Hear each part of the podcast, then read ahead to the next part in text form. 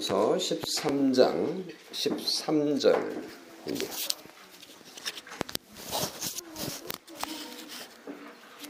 고린도전서 13장 13절 말씀 마침내 고린도전서 13장 설교를 어, 마무리하게 되겠습니다.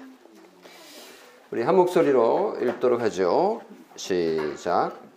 그런, 그런즉 믿음, 소망, 사랑 이 세 가지는 항상 있을 것인데 그 중에 제일은 사랑이라. 아멘.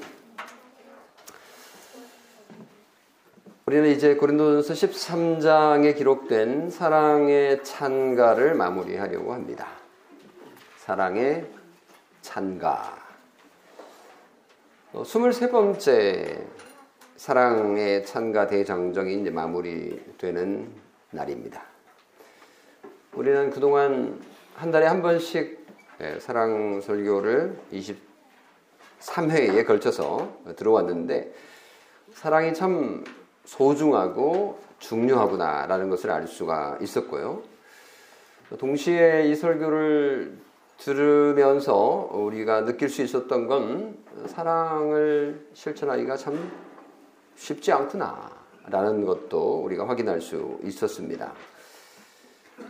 우리가 살아가는 인생 길에서 만약 사랑이 없다면 어떨까 상상할 수 있을까요? 내가 사랑할 대상이 없다.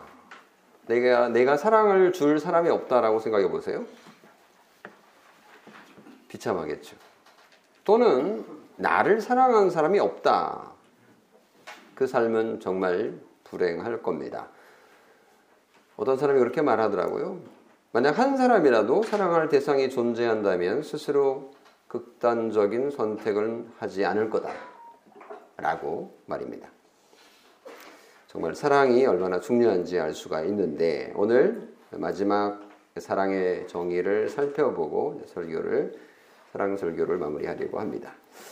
고린도전서 13장 13절 그런즉 믿음, 소망, 사랑 이 세 가지는 항상 있을 것인데 그 중에 제일은 사랑이라. 이 말씀은 우리가 어, 암송으로 외울 맨 마지막 어, 구절인데요. 사랑장의 결론이라고 말할 수 있겠습니다. 믿음, 소망, 사랑. 고린도전서 13장 13절 마지막 절 사랑장을 마무리하면서 기독교에서 아니 교회에서 가장 자주 말하고 강조하는 세 가지가 아, 등장합니다. 믿음과 소망과 사랑입니다. 이 세 가지는 삼총사처럼 뗄래야 뗄 수 없는 하나처럼 보일 정도로 어, 정말 중요한 어, 세 가지 요소입니다. 믿음이 없이 구원을 얻을 수 있을까요? 불가능하죠. 소망이 없이 사망의 엄침한 골짜기를 우리가 과연 지나갈 수 있을까요? 불가능하죠. 사랑이 없이 상막하고 차가운 세상을 견뎌낼 수 있을까요? 어느 하나 중요하지 않은 것이 없습니다. 지금 우리가 사랑에 대해서 얘기하는 중이기 때문에 사랑을 제일 중요하다라고 말을 하지만 사실 다른 곳을 살펴보면 믿음이 가장 중요한 것처럼 말하기도 하고요. 또 어떤 곳에서는 소망이 정말 중요한 것처럼 말하기도 하거든요. 믿음, 소망, 사랑은 항상 존재한다라고 말을 했기 때문에 어느 하나 중요하지 않은 것이 없다라고 어, 성경은 말하고 있는 거가 분명한데요. 어, 믿음, 소망, 사랑 이 세 가지 예, 한번 살펴보도록 하겠습니다. 어, 여기 말고 믿음, 소망, 사랑 이 세 가지 삼총사가 등장하는 또 다른 성경 구절이 있는데요. 데살로니가 전서 1장 3절입니다. 같이 한번 찾아보죠. 신약 성경 데살로니가 전서 1장 3절 말씀인데요. 찾아보도록 하겠습니다. 데살로니가 전서 1장 3절 찾으셨나요? 같이 읽어보겠습니다. 시작. 너희의 믿음의 역사와 사랑의 수고와 우리 주 예수 그리스도에 대한 소망의 인내를 우리 하나님 아버지 앞에서 끊임없이 기억하미니 여기 보면 믿음의 역사, 사랑의 수고, 그리고 소망의 인내. 이렇게 해서 믿음, 소망, 사랑이 다 한 절에 등장하고 있습니다. 그러니까 바울은 이 세 가지 모두가 중요하다라고 여기고 있는 것이 분명합니다. 어, 여기 데살로니가 전서 1장 3절에는 순서가 좀 예, 달리 배치되어 있습니다. 사랑이 중간에 있어요. 믿음, 사랑, 소망의 순서로 되어 있는데 오늘은 고린도전서 13장 13절의 순서로 한번 살펴보도록 하겠습니다. 먼저 믿음의 역사. 바울만큼 믿음을 강조한 사도도 없을 거예요. 그죠? 믿음이 얼마나 중요한지 바울 서신을 읽어보면 알 수 있습니다. 바울은 어쩌면 믿음 전도사라고 해도 과언이 아니겠죠. 믿음을 너무 강조한 나머지 사람들이 어, 믿음만 있으면 되는 거야. 행위는 필요 없어. 라고 주장하게 될 정도로 그 믿음이 강조됐어요. 그래서 어느 순간 야고보가 행위를 강조하는 야고보서를 써야 할 정도였으니까요. 바울은 믿음이 얼마나 중요한지 데살로니가전서 1장 3절을 기록하면서 믿음의 역사를 맨 앞에다 두었어요. 우리는 고린도전서 13장 사랑을 얘기하기 때문에 사랑을 중요하다라고 말하고 있지만 사실 여기 바울의 이 분위기를 보면 믿음이 얼마나 중요한지 말을 하고 있다라는 것을 확인할 수 있는데 믿음의 역사. 음, 믿음의 역사. 믿음하고 역사를 연결했어요. 믿음의 이게 소유격이잖아요. 믿음의 역사니까 이 믿음의 소유격은 뭐 목적격으로도 해석이 가능하고 주격으로도 해석이 가능하고 동격으로도 해석이 가능한데 여기는 주격의 의미의 속격으로 해석하는 거가 적절할 것 같아요. 그러니까 믿음이 역사한다라는 의미로. 어, 그러니까 믿음은 그냥 죽어 있는 뭐가 아니고 그냥 개념이 아니고 믿음은 일을 하는 거야. 믿음은 활동을 해. 믿음은 움직여. 이게 특징이야. 라고 말을 하는 것 같습니다. 우리 어린이 여러분을 위해서 좀 설명을 할 필요가 있는데 역사라 그러니까 믿음의 역사라 그러니까 역사는 history 이 역사를 생각하게 되는데 이 한자가 달라요. 역사라고 할 때 이 역사는 어, 우리 학교에서 배우는 역사 과목 그 역사 세계 교회사 할 때 교회 역사라고 할 때 그 역사와는 다른 한자어거든요. 어, 이 역자는 그 일할 역자에다가 일할 사자가 합쳐진 거예요. 그러니까 이 역사는 한자어가 달라요. 그러니까 한글은 역사 똑같지만 뜻이 전혀 다른 거기 때문에 착각하시면 안 됩니다. 그래서 여기서 믿음의 역사라고 할 때 이 역사는 큰 토목 공사나 건축 공사를 말을 할 때 사용되는 그런 단어예요. 그러니까 뜻을 세우고 계획을 해서 그렇게 하는 일을 역사라고 얘기를 합니다. 그러니까 믿음의 역사라고 할 때는 이 믿음의 역사는 믿음은 뜻이 있고 움직이고 일을 한다라는 의미로 이제 해석을 하면 되는 거예요. 어, 그러면 왜 역사라고 괜히 말을 번역을 해가지고 힘들게 만드냐? 저도 좀 불만인데요. 이해하기 쉽게 우리가 생각하려면 역사를 거꾸로 하면 어떻게 돼요? 사역이잖아요. 네, 사역은 훨씬 더 쉽습니다. 이것도 좀 고약한 게 사역도 한자가 또 달라, 다른 여러 한자가 있어가지고 좀 곤란한데 그냥 사역이라 그러면 역사보다는 훨씬 더 이 본래 뜻에 가깝습니다. 그러니까 사역은 역사 그러니까 일할 역과 일할 사자를 거꾸로 그냥 갖다 놓은 거라고 생각하면 돼요. 어, 이 사역이 그러니까 일하는 거다라고 생각하면 되니까요. 그 느낌이 오잖아요. 그러니까 믿음의 역사로 번역할 수도 있지만 믿음의 사역이라고 번역할 수도 있는 거죠. 그래서 믿음은 참된 믿음은 죽지 않고요. 이게 작동을 하고 참된 믿음은 일을 하고요. 참된 믿음은 행동으로 나타나게 되어 있는 거다라는 것을 설명하는 것이라고 볼 수 있습니다. 그래서 어, 사실은 사랑도 믿음이 역사한 결과다. 믿음이 작동한 결과다라고도 볼 수 있는 거잖아요. 그래서 세상을 이길 수 있는 승리도 믿음에서 나온다라고 요한이 요한일서 5장 4절에서 말을 하는데 제가 한번 인용해서 읽어볼게요. 무릇 하나님께로부터 난 자마다 세상을 이기느니라. 세상을 이기는 승리는 이것이니 우리의 믿음이니라. 믿음이요. 세상을 이길 힘을 가지고 있는 겁니다. 진짜 믿는다 그러면 행하는 거다라는 거하고 직접적으로 연결이 될 수밖에 없다라는 것을 강조하고 있는 거죠.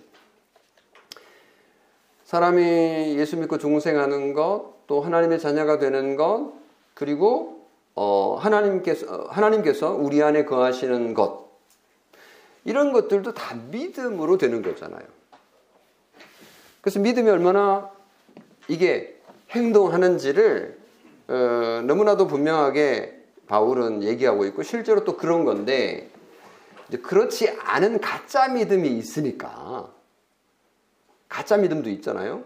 근데 그것도 믿음이라 그러니까 어, 믿음은 역사 안 하는 경우도 있던데 그건 가짜거든요. 이제 가짜인지 진짜인지 우리가 이제 헷갈리기도 하고 또 한편 우리 스스로 또 어떤 때는 믿음이 약해지기도 하니까 그 믿음이 활동을 적게 하거나 또는 한동안 믿음의 활동을 하지 않는 경우도 있으니까 그 경우는 가짜는 아니지만 연약해서 나타나는 현상, 일시적인 현상 때문에 우리가 헷갈릴 수는 있지만 본래 하나님께서 주시는 참 믿음은 일을 하게 되어 있습니다. 종교개혁 당시에 로마 천주교회가 기신교도들을 향해서 막 비난을 얼마나 많이 했겠어요. 비난한 것 여러 가지가 있는데 그 중에 개신교도들은 맨날 뭐 행함은으로 구원 얻는 게 아니고 믿음으로 구원 얻는 거야. 이렇게 말을 하니까 행위가 없는 믿음으로 구원 얻는다고 주장하는 줄 알았나 봐요. 그건 절대로 아닌데. 그 믿음은 행함으로 갈 수밖에 없어. 라고 지금 바울이 분명하게 얘기하고 있는데 우리 개신교도 당연히 그렇게 가르쳤는데 로마 천주교회가 어떻게 비난을 하냐면 개신교는 믿음을 중요하게 여기지 사실은 믿음보다 사랑이 더 크잖아?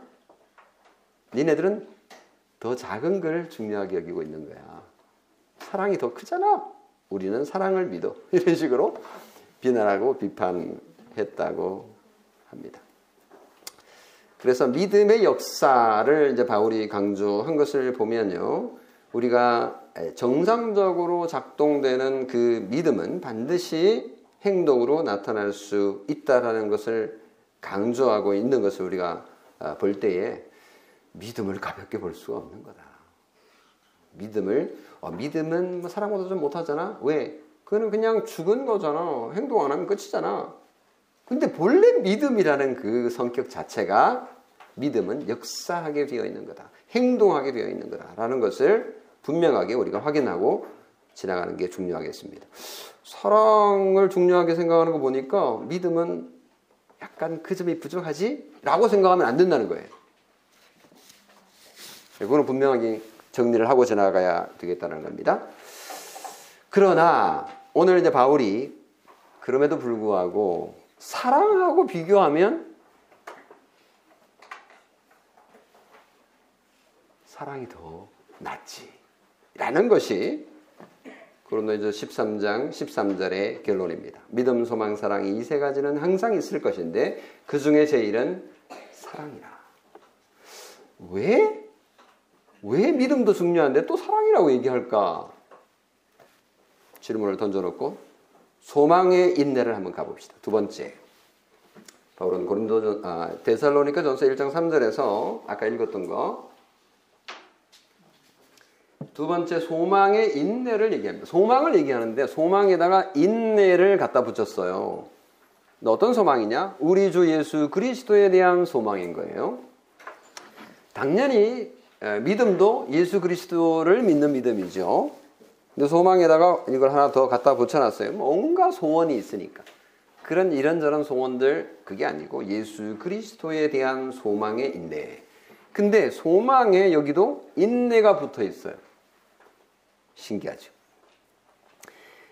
이게 너무나 당연한 거가 소망이 가능하려면 또는 기능을 하려면 소망이 활동을 하려면 인내가 필요하잖아요. 소망은 인내 없이 불가능합니다. 무엇인가 바라고 소망하고 소원한다면 참으면서 인내하면서 기다릴 필요가 있는 거잖아요. 소망하는데 뭔가 막 좀 어려움이 닥치면 그냥 포기해버리고 소망이 아닌 거예요. 소망을 버려버려요. 인내가 없으면 소망이 불가능한 겁니다. 특별히 이제 기독교 박해의 시기에 성도들은 하늘의 소망을 가졌잖아요. 그래서 인내할 수 있었습니다. 예수 그리스도, 하늘에 계신 예수 그리스도를 소망하니까 인내할 수 있는 겁니다. 또 반대로 인내하니까 그 소망을 유지할 수 있는 겁니다. 우리는 신체적으로, 정신적으로 힘든 상황 속에서도 소망을, 예수 그리스도에 대한 소망을 가지면 인내할 수 있고 또 인내할 때 그 소망을 유지하고 또 붙잡을 수 있다는 사실을 알고 있습니다. 어, 엊그저께 3일전을 어, 독립만세 운동을 한 날을 기념하고 지나갔지 않습니까? 일제 강점기에 그 3일 운동이 일어났을 때는 1919년이죠. 아이고 아이고 힘들어. 아이고 아이고 이렇게 해서 1919 이렇게 외우기 좋잖아요. 정말 일제 강점기가 너무 힘들고 왜 우리나라를 우리가 다스리지 않고 일본이 다스리나 이건 정말 너무너무 어처구니 없는 일들이 일어나고 있는데 이 날이 얼마나 오래했는지 아무도 알지 못하는 그때에 3월 1일 날 어, 독립 만세. 우리가 스스로 우리가 좀 뭐 못 살더라도 우리 스스로 독립할 수 있다. 니네 도움 없이도 우리는 좀 못 살아도 독립할 거야. 이게 인간다운 삶이야 라고 주장을 한 거잖아요. 3일 만세 운동 거기 전문을 읽어보면요. 굉장히 내용이 예, 당당하고요. 어, 이런 말 하면 좀 뭐, 좀 이상하게 들릴지 모르지만 은혜로 와요. 내용이. 한번 읽어보세요. 진짜 괜찮은데요. 어, 이런 말을 쓸 수 있다라는 거야.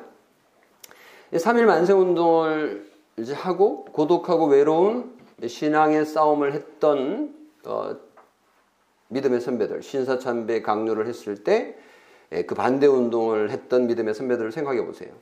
그러니까 대다수의 사람들은 뭐 그냥 일본 정부의 뭐 1, 2년 그런 것도 아니고 1938년도 27회 총회 때 장로교 어, 총회가 마지막으로 모든 기독교들 다 이제 허용했는데 신사참배를 어, 우상숭배가 아니고 어, 국민 의례다라고 이제 결정을 하면서 순응했습니다.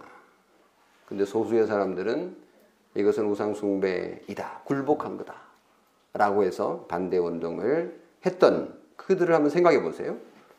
옥에 갇혀서 제대로 먹지 못하고 추위에 벌벌 떨며 벌레들과 싸워야 됐고 질병과 싸워야 했고 그 추운 겨울을 옥에서 지내야 했던 그들의 고통을 어떻게 이겨낼 수 있었겠습니까? 소망을 가졌으니까 예수 그리스도의 소망으로 이겨낼 수 있었고요. 인내할 수 있었던 거죠.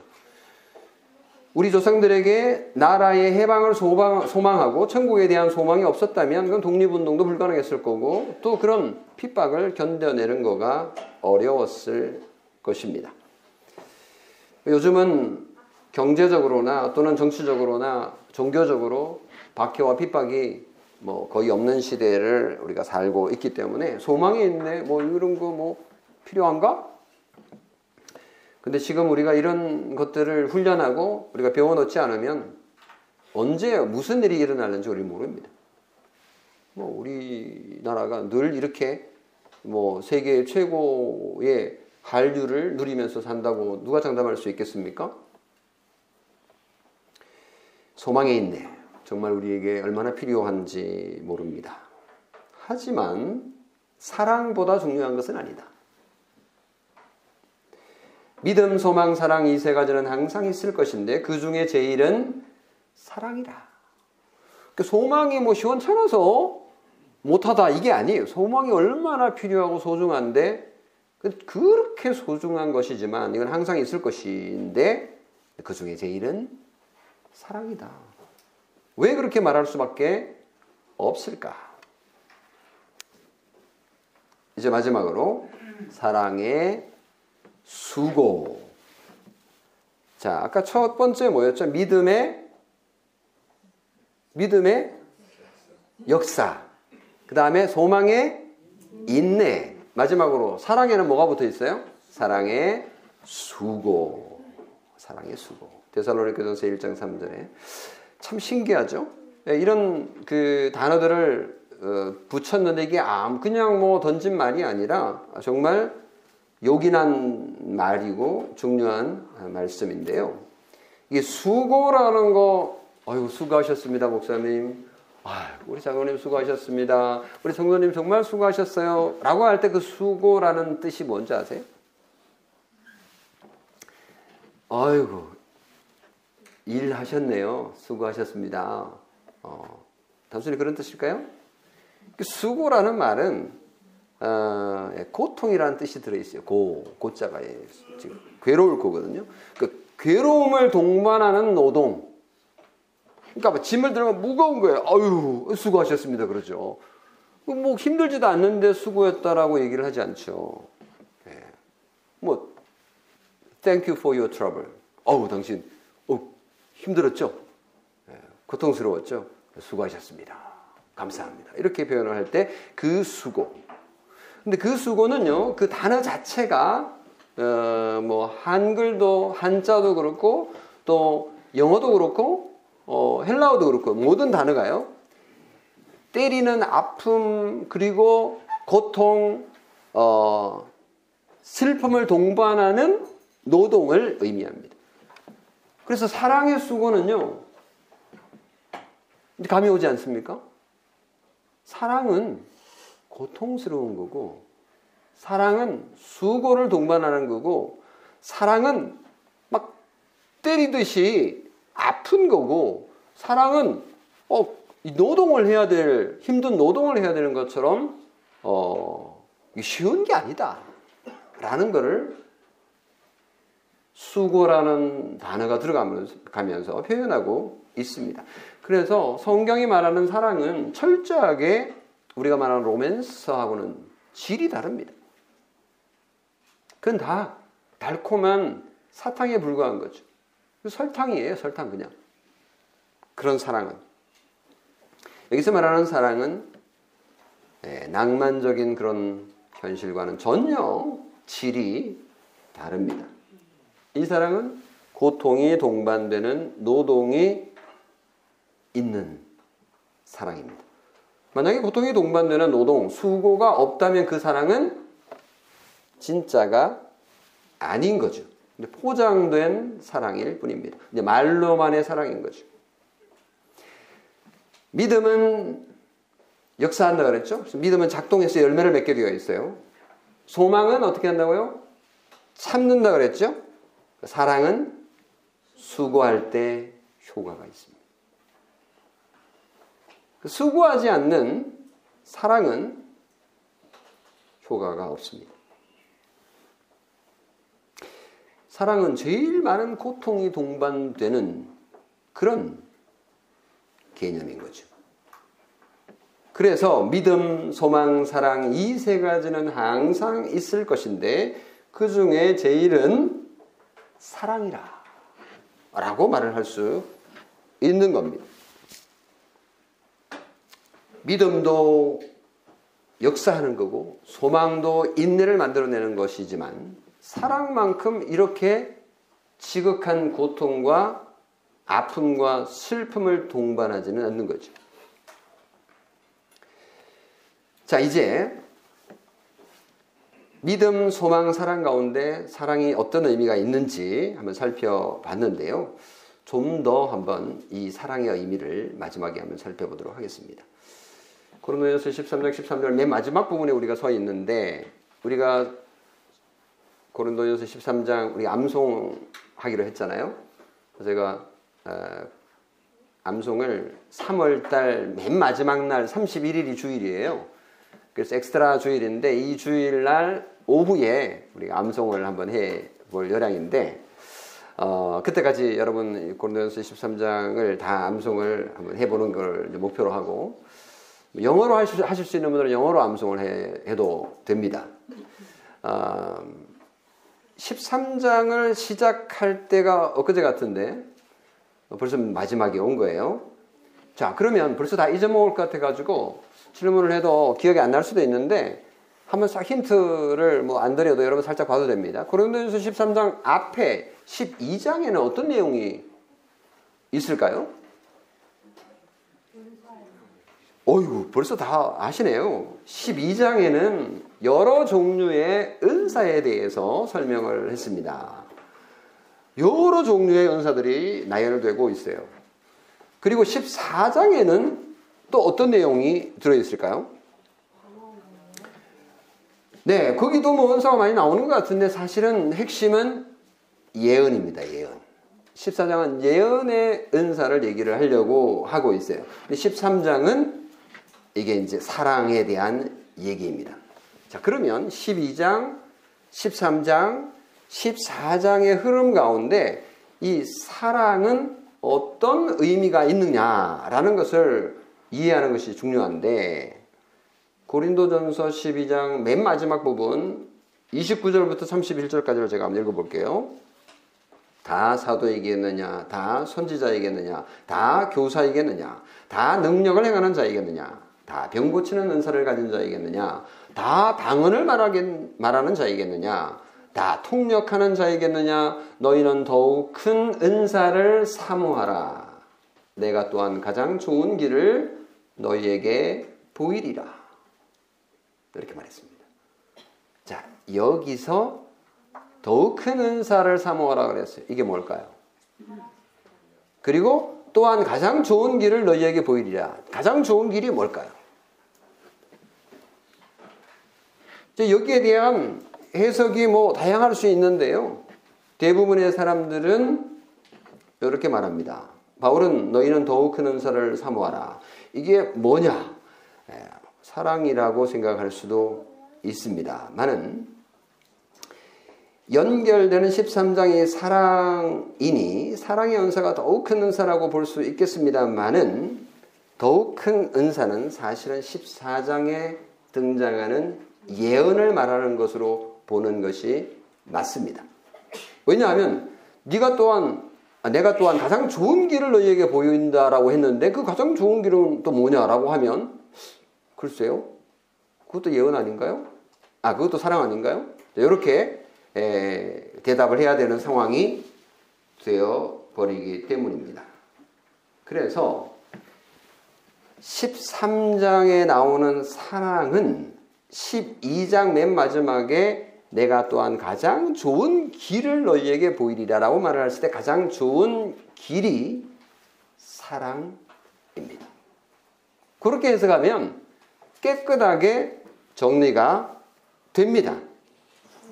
그래서 더욱 큰 은사를 사모하라. 니 뭐 이거 방언도 중요하고 뭐도 중요하고 뭐도 중요하고 막 여러 가지 여러 가지 얘기했는데 진짜 큰 은사가 있거든. 그 은사는 예언이야 예언.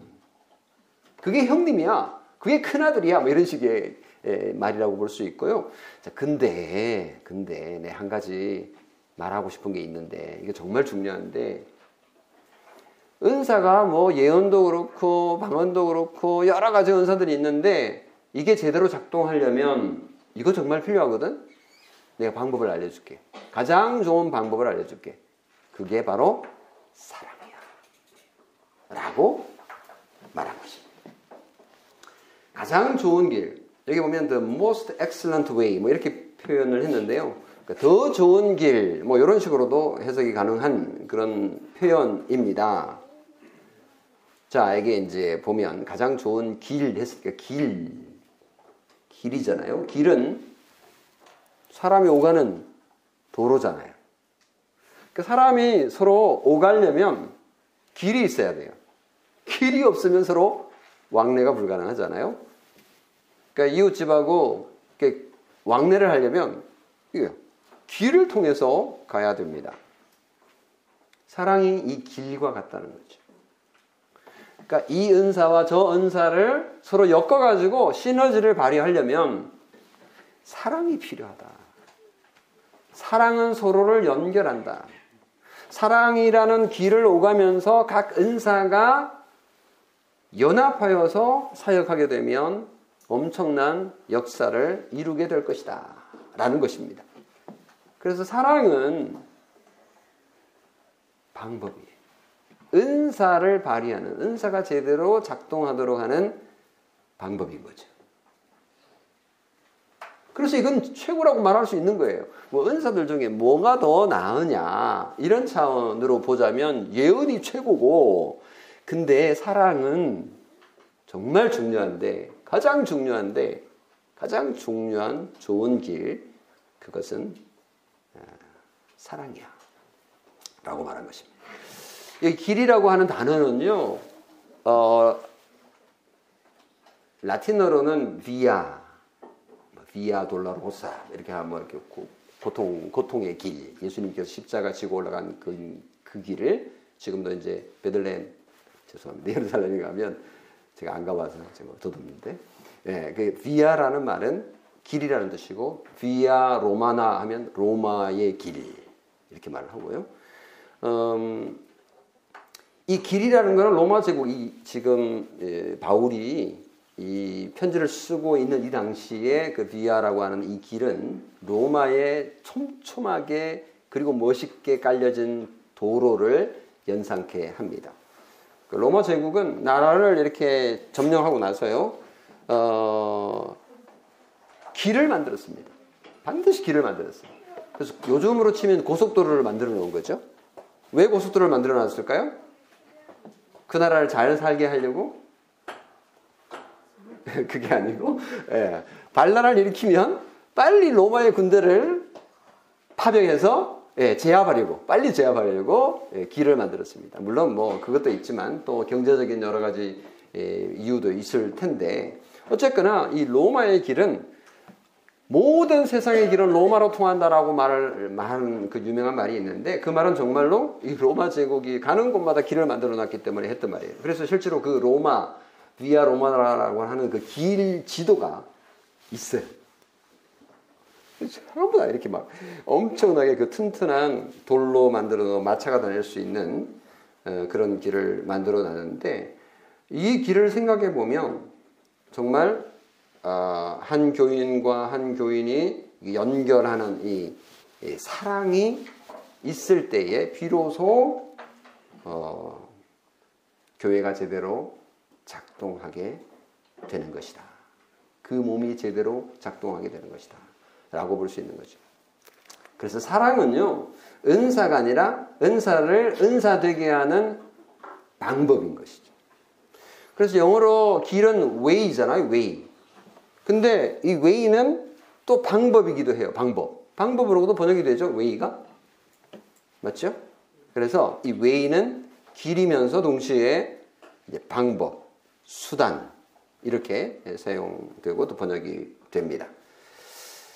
요거는 이제 그 고린도전서 12장의 내용을 보자면 로마서 12장에도 마찬가지지만 교회를 몸이라고 이제 비유를 하면 그 어떤 사람은 눈의 연사를 가지고 어떤 사람은 귀의 연사를 가지고 있고 어떤 사람은 손의 연사를 가지고 어떤 사람은 이제 발의 연사를 가지고 있다고 치면 이 몸을 연결시켜 주는 거는 이거는 이제 국가를 나라를 이렇게 비유하면 길이지만 인간의 몸으로 비유하면 길의 역할을 하는 것은 어쩌면 네, 핏줄이라고 볼 수 있겠죠.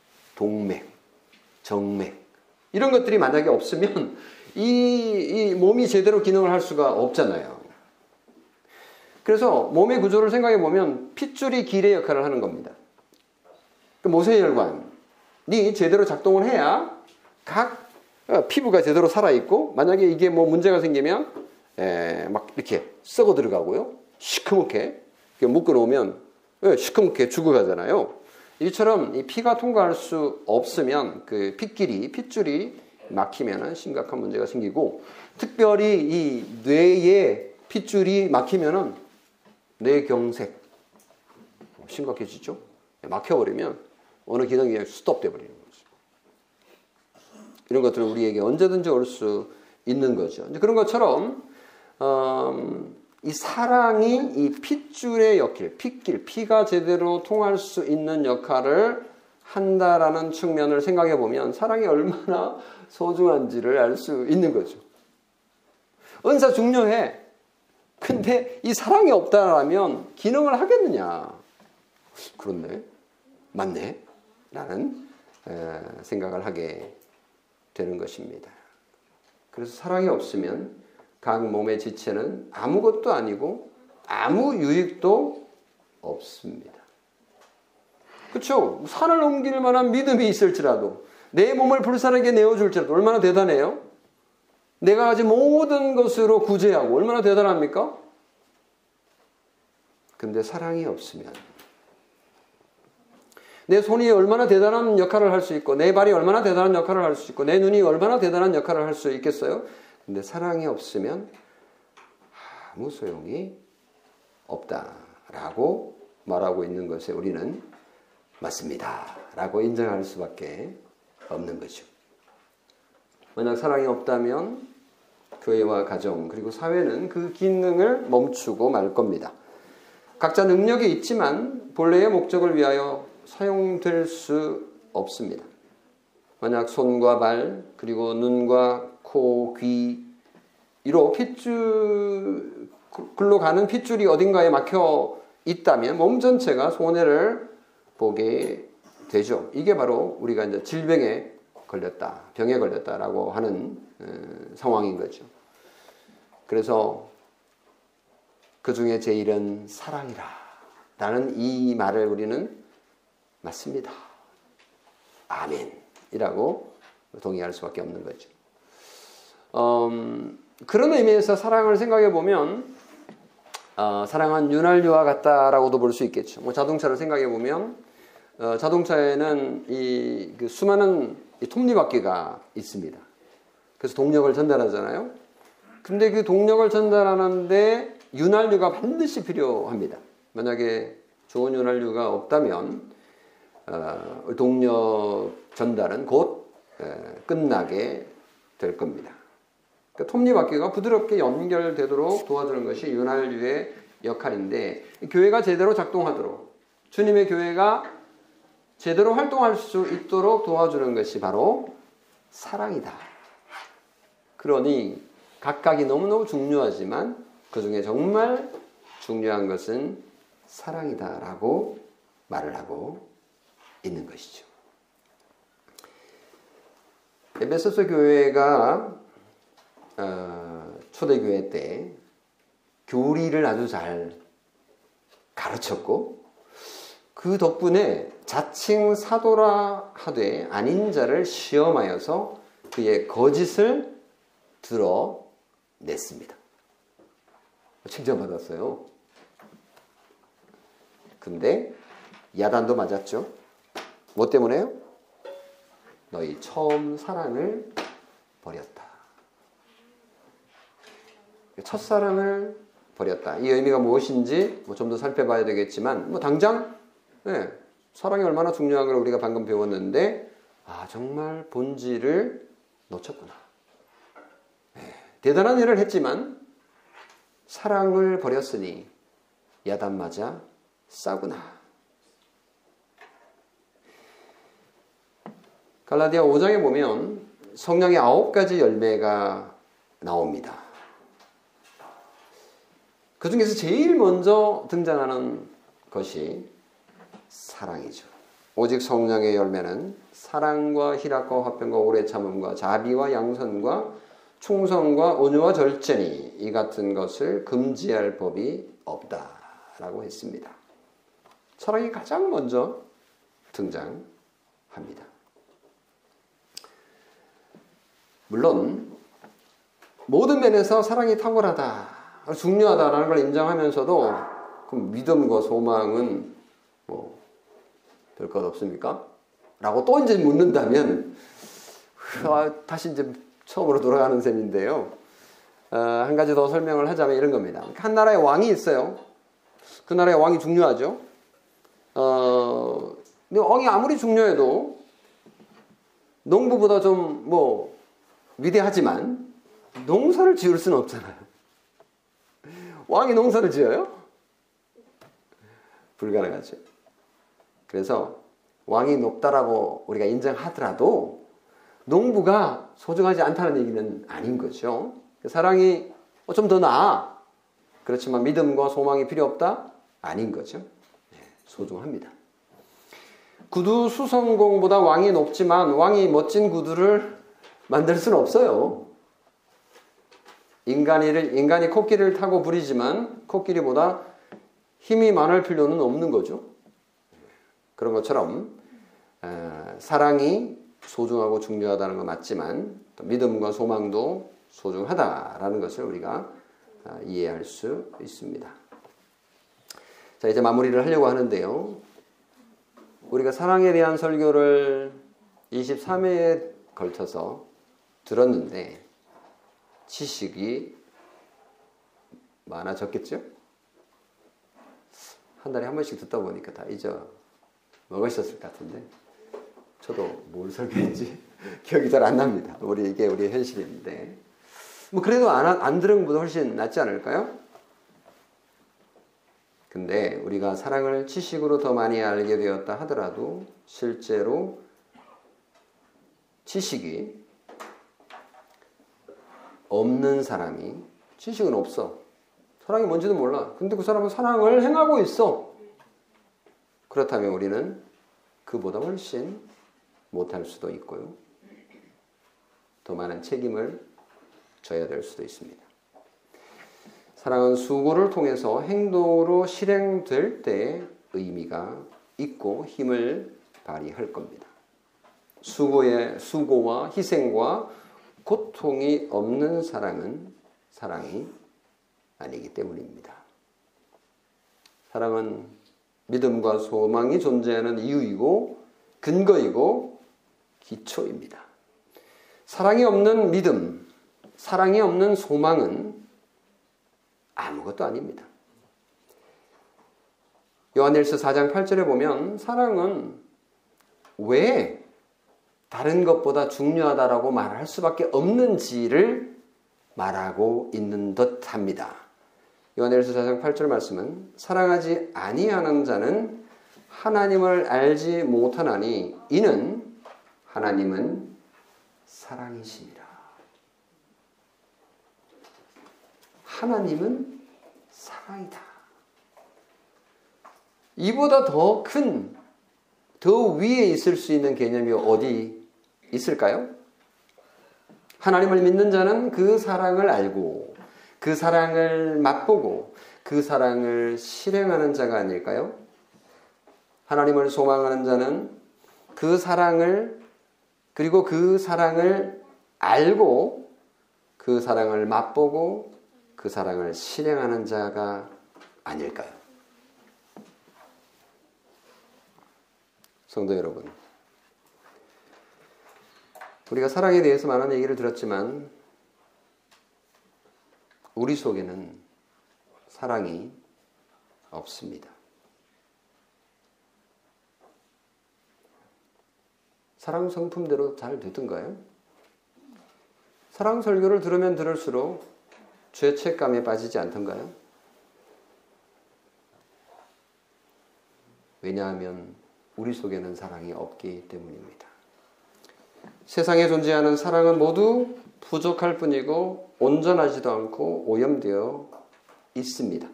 나도 마찬가지입니다. 참 사랑은 하늘로부터 오는 선물입니다. 그것을 기대하고 바라보십시오. 사랑은 여기 있으니 우리가 하나님을 사랑한 것이 아니요 하나님이 우리를 사랑하사 우리 죄를 속하기 위하여 화목 제물로 그 아들을 보내셨다. 요한일서 4장 10절 말씀. 자, 이제 왜 믿음도 중요하고 소망도 중요한데 사랑이 그래도 더 중요하고 가장 소중한 것이냐, 제일이냐라고 말하는 의미가 이제 드러나기 시작합니다. 사랑은 하나님, 하나님은 사랑이시다라고 표현할 수 있고 예수 그리스도가 바로 하나님의 사랑의 표현이다라고 말하는 데서 이해할 수 있습니다. 정말로 예수 그리스도께서 하나님의 사랑 그 자체로 오셨고 예수 그리스도께서는 정말로 사랑의 수고를 실천하신 분이시니까요. 그분은 고통당하셨고 수고하셨고 아프셨고 매를 맞으셨고 조롱을 받으시는 수고를 하심으로 사랑을 우리에게 보여 주셨습니다.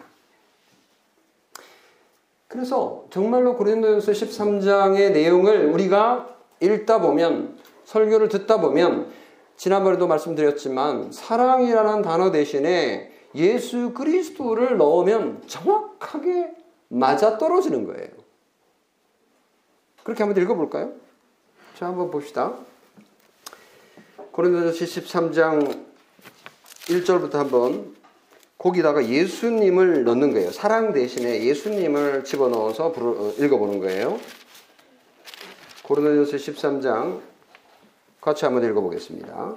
내가 사람의 방언과 천사의 말을 할지라도 예수님이 없으면 소리나는 구리와 울리는 꽹가리가 되고 내가 예언하는 능력이 있어 모든 비밀과 모든 지식을 알고 또 산을 옮길 만한 모든 믿음이 있을지라도 예수님이 없으면 내가 아무것도 아니요. 내가 내게 있는 모든 것으로 구제하고 또 내 몸을 불사르게 내줄지라도 예수님이 없으면 내게 아무 유익이 없느니라. 예수님은 오래 참고 예수님은 온유하며 시기하지 아니하고 예수님은 자랑하지 아니하며 교만하지 아니하며 무례히 행하지 아니하며 자기의 유익을 구하지 아니하며 성내지 아니하며 악한 것을 생각하지 아니하며 불의를 기뻐하지 아니하며 진리와 함께 기뻐하고 모든 것을 참으며 모든 것을 믿으며 모든 것을 바라며 모든 것을 견디느니라. 예수님은 언제까지나 떨어지지 아니하되 예언도 패하고 방언도 그치고 지식도 헤아리라. 여기까지. 너무 정확하죠. 예수님이 들어가니까 아, 이제 아, 이 말씀, 아, 이건 가능하고 가능했고 또 그치. 예수님은 가능하지. 그 말은 뭐예요? 내가 왜 안 된 이유를 이제 알겠네. 그럼 나는 이제 뭐 예수님은 이걸 하시고 저는 괜찮아요. 저는 멋대로 살 거예요. 나는 뭐 그냥 안 되는 대로 살 거예요. 그래도 될까요?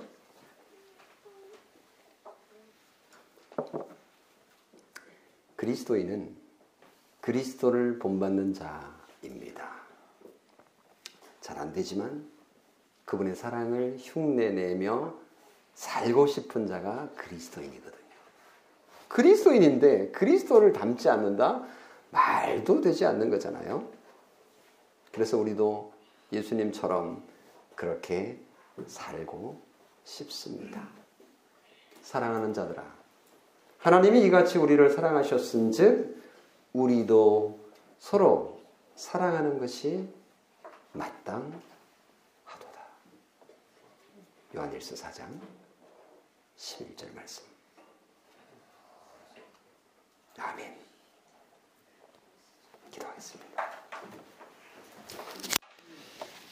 좋으신 아버지 하나님, 우리가 사랑한다라고 사랑하리라. 자만했고 또 그렇게 해보았지만 우리의 그 사랑은 턱없이 부족하고 우리 자신의 만족을 위하여, 우리의 명예를 위하여, 자랑하기 위하여 흉내냈던 것임에 불과하다는 것을 고백하지 않을 수 없습니다. 하나님의 그 큰 사랑과 예수 그리스도 안에 나타난 하나님의 사랑을 묵상하면 묵상할수록 우리의 사랑은 아무것도 아님을 인정합니다. 예수님께서 우리에게 보여주신 하나님의 그 큰 사랑을 오늘도 배우며 묵상하며 예수 그리스도의 그 사랑을 본받고 싶습니다. 우리에게 오늘도 내일도 승리할 수 있는 힘을 우리에게 내려주시고 예수 그리스도의 그 사랑을 본받아 한 걸음 한 걸음 살고 싶습니다. 하나님 도와주시고 복을 내려 주시옵소서. 우리 주 예수 그리스도의 이름으로 기도합니다. 아멘.